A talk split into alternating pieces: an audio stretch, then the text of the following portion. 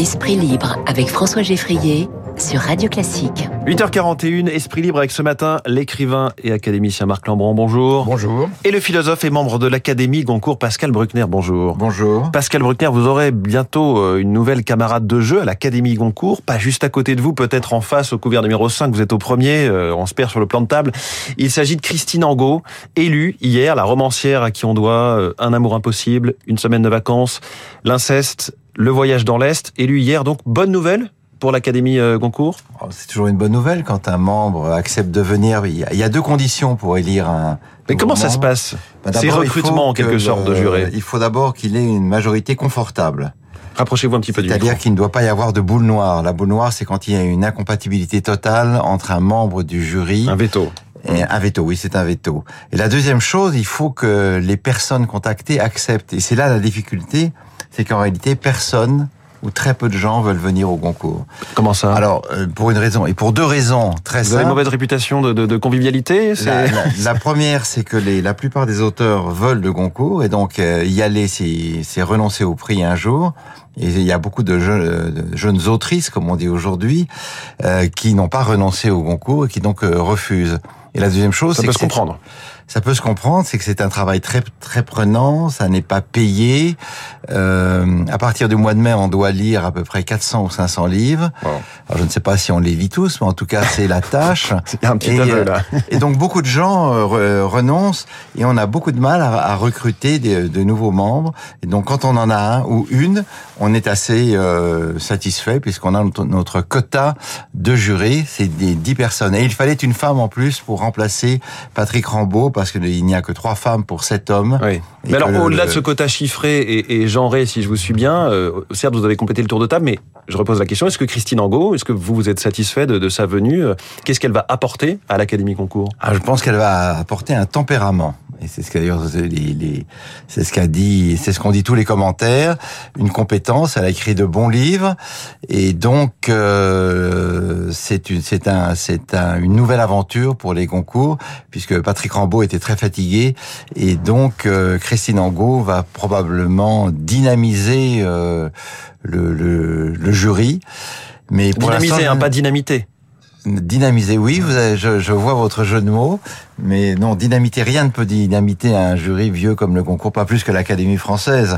Mais non, je pense que c'est une bonne chose pour l'Académie Goncourt, mais nous allons voir. De toute façon, tout reste ouvert et rien n'est définitif. Alors, Marc Lambron, je dénonce, je vous ai vu un tout petit peu hocher de la tête, pas forcément positivement. Pas du tout. Le mot tempérament en français, il est polysémique. Ça peut vouloir dire avoir du caractère. Un tempérament, c'est aussi une modération. Alors, je ne sais pas dans quel sens est-ce que Pascal Bruckner emploie les deux, mon colonel. Les deux, mon colonel. Très bien. Deuxièmement, je ne vais pas commenter une décision souveraine du jury Goncourt. Troisièmement, vous êtes un peu là pour ça. Il y a un point commun entre l'Académie française et et l'Académie Goncourt, c'est que ce sont des machines à consacrer, mais aussi des machines à décevoir. Sont déçus à la française, les candidats qui ne sont pas élus, sont déçus au Goncourt, les 3 ou 4 qui chaque année figurent dans la dernière liste et qui ne sont pas retenus et qui sans doute n'auront jamais le prix. Donc la question c'est quel type de déception est-ce que va induire la présence de Madame Angot au jury du prix Goncourt. Bon, après il y a une différence également un peu culinaire, c'est que au Goncourt vous avez au fond un siège et une fourchette, et nous avons un fauteuil et une épée. Mais ça n'empêche pas une sorte de confraternité. Alors, vous l'auriez vu à l'Académie française, Marc Lambron, Christine Angot ? Christine Angot ? Écoutez, ça, les électeurs sont souverains. Je ne pense pas qu'elle aurait été interceptée à l'entrée du palais palais de l'Institut du Quai Conti. Et le fait est qu'elle ne s'est pas déclarée. Donc, elle ne répondait pas à la question. Non, parce que je ne peux pas parler au nom d'un collègue. Est-ce que vous auriez voté pour elle ? Est-ce que j'aurais voté pour elle ? Est-ce que mon voisin a voté pour Madame Angot ? Ça ne se mouille pas beaucoup ce matin. Mais les esprits libres sont des esprits un petit peu contre. Vous savez, à l'Académie française, comme disait Jean Bernard, d'abord, personne ne dit ce qu'il fait, personne ne fait ce qu'il dit. Deuxièmement, il y a cette maxime sur les élections académiques. Avant, c'est imprévisible. Après, c'est inexplicable. Moi, quand j'ai été élu avec 13 voix. ce qui suffisait pour passer. Mais après, j'ai 16 de mes confrères qui ont prétendu avoir voté pour moi.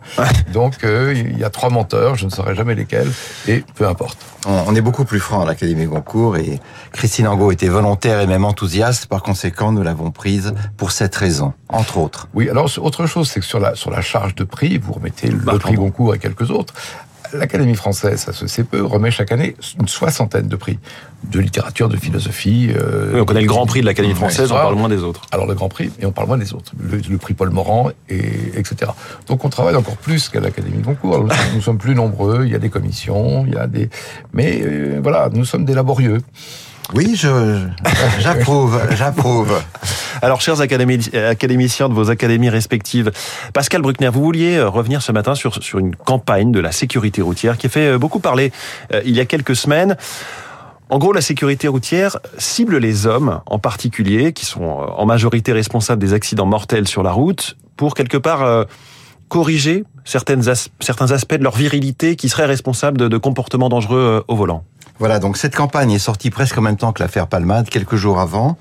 Et la sécurité routière part d'une statistique qui est incontestable, c'est que 8 morts sur 10 sont des hommes sur la route. Et les hommes sont responsables de 90% des accidents de voiture. Donc c'est un clip vidéo qui est assez bien fait, c'est un homme tatoué avec une boucle d'oreille, assez jeune, qui aide sa femme à accoucher. Il prend le nouveau-né dans ses bras et lui fait une déclaration d'amour. Alors le clip, je le disais, est réussi. Le message est étrange. Alors je vous cite les dernières phrases. « De tes 49 centimètres, écris l'homme que tu veux être. Un homme sensible, un homme qui pleure, un homme qui sait avoir du cœur. Peins-toi les ongles, dessine-toi le corps, mon fils. Je ne sais qu'une chose, mon fils. 2 hommes bien, meilleurs viennent de naître. » Et la morale du clip, « Soyez l'homme que vous voulez être, mais soyez un homme vivant. » Alors, ce que dit le clip, en gros, c'est que l'avenir de l'homme, c'est sa féminisation. Et alors, dans la féminisation, il y a la boucle d'oreille, il y a le tatouage. Je ferai simplement remarquer que le tatouage est la marque de tous les groupes criminels dans le monde, des maras d'Amérique latine aux mercenaires de Wagner. Et où a-t-on vu que les tatouages et les boucles d'oreilles étaient une preuve de douceur? Je rappelle que les pirates et les flibustiers de jadis étaient aussi tatoués. Mais ce que dit en gros cette campagne, c'est que l'ennemi, c'est la masculinité. On ne parle pas de l'alcool, on ne parle pas du laxisme judiciaire. Et il me semble que déconstruire les stéréotypes de genre qui associent virilité et prise de risque, pourquoi pas, mais c'est peut-être une manière d'éviter les vrais problèmes. Et les vrais problèmes sont posés par les collectifs justice pour les victimes de la route. Alors voilà les mesures qu'il préconise: la suppression définitive du permis de conduire pour les chauffards et des peines de prison conséquentes et non compressibles. Mais on a l'impression que la sécurité routière a voulu faire une campagne dans le vent ou dans l'esprit du temps, et que donc dès lors que les hommes prendront leur bébé dans les bras, ils seront de bons conducteurs. Ça me paraît un peu court et un peu réducteur. Marc Lambron, est-ce que vous comprenez ou pas cette volonté de déconstruire ces stéréotypes de genre qui donc amèneraient de la violence routière? Alors moi, je suis pour toutes les mesures qui peuvent intimider les butors au volant et qui confondent la mécanique avec la testostérone. Alors après, en effet, ce clip est extrêmement étrange, Pascal Bruckner l'a décrit. L'implicite, c'est qu'une sorte de bariolage dégenré immuniserait contre l'effacement de tôle et que les larmes masculines seraient une sorte d'airbag. Mais tant qu'à déconstruire, il faut aller au bout. 2 points qui me semblent au fond étranges. D'abord, c'est que dans ce clip, ces phrases pathétiques, dont prononcées par un jeune père dans un assez mauvais français, instaurent un dialogue unique entre le père et le nouveau-né. Mais il y a une élision absolue de la mère, c'est-à-dire que les prescriptions se font d'homme à homme, de mec à mec, ce qui paradoxalement restaurerait une sorte d'autorité unique du père. Il n'y a pas de coparentalité. Et voilà pourquoi votre mère est muette, aurait dit Molière. La deuxième chose, si on continue à déconstruire la déconstruction, c'est que si on hypertrophie ou si on maximise le facteur sexuel comme cause d'accident de la route, à ce moment-là, allons au bout du raisonnement. Les préférences sexuelles de Pierre Palmade seraient donc responsables de l'accident que l'on sait. Et le bout du woke, ça serait une homophobie qui ne se pense pas elle-même. Donc on a toujours raison, je pense, d'essayer de déconstruire les déconstructeurs, fût-ce pour une cause noble et utile. C'est un homme qui n'a pas son permis de conduire, qui d'ailleurs, un homme, je crois, non déconstruit, qui vous le dit. Pascal Bruckner ? Oui, non, Marc a parfaitement raison. C'est vrai que l'ambiance est étrange aujourd'hui et que plutôt que de recourir à des mesures de répression simples, et notamment l'interdiction de l'alcool et la répression plus sévère des chauffards, on cherche toujours des causes anecdotiques ou des causes latérales. Et je ne vois pas en quoi, encore une fois, le fait de conduire avec une boucle d'oreille et le dos tatoué de dessins extravagants ferait de vous un meilleur conducteur. Aucun de nous, ce matin, n'avait les ongles peints, pour l'instant.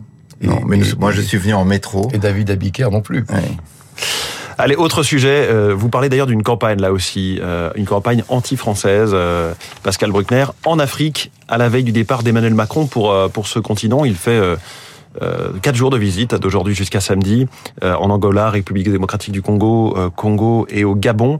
Et il y a donc ce sentiment et ressentiment anti-français qui monte et qui est attisé depuis des années, nous disait tout à l'heure Vincent Hugeux, sur les réseaux sociaux, par une propagande et des réseaux, notamment russes. Alors, parlant de l'Afrique, on a parfois le sentiment d'être dans un vieux film d'anticipation. Retour vers le futur ou un jour sans fin. Le 26 janvier 2023, donc il y a un peu plus d'un mois, le général Bruno Clément Bollé, qui était l'ancien commandant des forces françaises en Côte d'Ivoire, publiait un article étrange dans Le Monde. Voilà ce que disait le titre. « Nous sommes tout simplement en train de changer d'époque, passant d'une Afrique dominée à une Afrique souveraine. Cela se déroule sous nos yeux, mais peu le comprennent. L'Afrique aux Africains. » Alors moi, je me suis pincé, je pensais que la décolonisation avait eu lieu il y a 70 ans, mais pas du tout. Apparemment, tout se répète, tout se reproduit à l'identique. Alors d'abord, il faut rappeler que l'hostilité des Africains aux Français ne date pas des milices Wagner, mais a commencé dès les années 2000 en Côte d'Ivoire, avec le mouvement des jeunes patriotes, que les vivas qui avaient accueilli François Hollande à Bamako après l'intervention de l'armée française dans l'opération Serval sont bien loin et que maintenant les Maliens veulent chasser les Français. Alors évidemment, ce qui se passe, c'est que la France est un bouc émissaire facile. C'est comme disait Stephen Smith, spécialiste de l'Afrique, c'est un épouvantail de paille. C'est-à-dire que la France ne fait peur à personne. Et donc, on peut se moquer d'elle, d'autant que la propagande russe, évidemment, s'en mêle. La propagande chinoise également. Et alors, quelle a été l'erreur de la France ? Eh bien, la France aurait dû intervenir au Mali et repartir tout de suite. Elle s'est mêlée, en restant là-bas, de politique locale. Et ce qui relevait d'insurrection régionale entre groupes hostiles est devenu en quelque sorte la responsabilité de Paris. On a donc accusé notre pays d'ingérence et même de néocolonialisme, et il aurait fallu plier bagage. Alors on parle beaucoup de la condescendance de Paris, on parle du paternalisme français. En réalité, moi, la question que je me pose, c'est est-ce que vraiment la France est coupable ?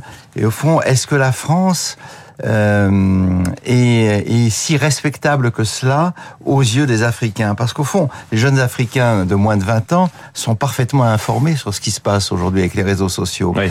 Et la France n'est pas respectée, peut-être parce qu'elle n'est pas respectable, parce que les Africains voient un pays qui se déchire depuis 2 mois sur une malheureuse réforme des retraites, qui fait grève tout le temps, un pays qui se déteste. Et il est très difficile pour des gens extérieurs à notre pays d'admirer une nation qui vit dans la haine de soi perpétuelle. Marc Lambron, la France manque-t-elle de respectabilité ? Bah, écoutez, si c'est pour se jeter dans les bras de mauvais maîtres, parce que qui nous remplace, ce sont les Chinois, les Russes et les Turcs.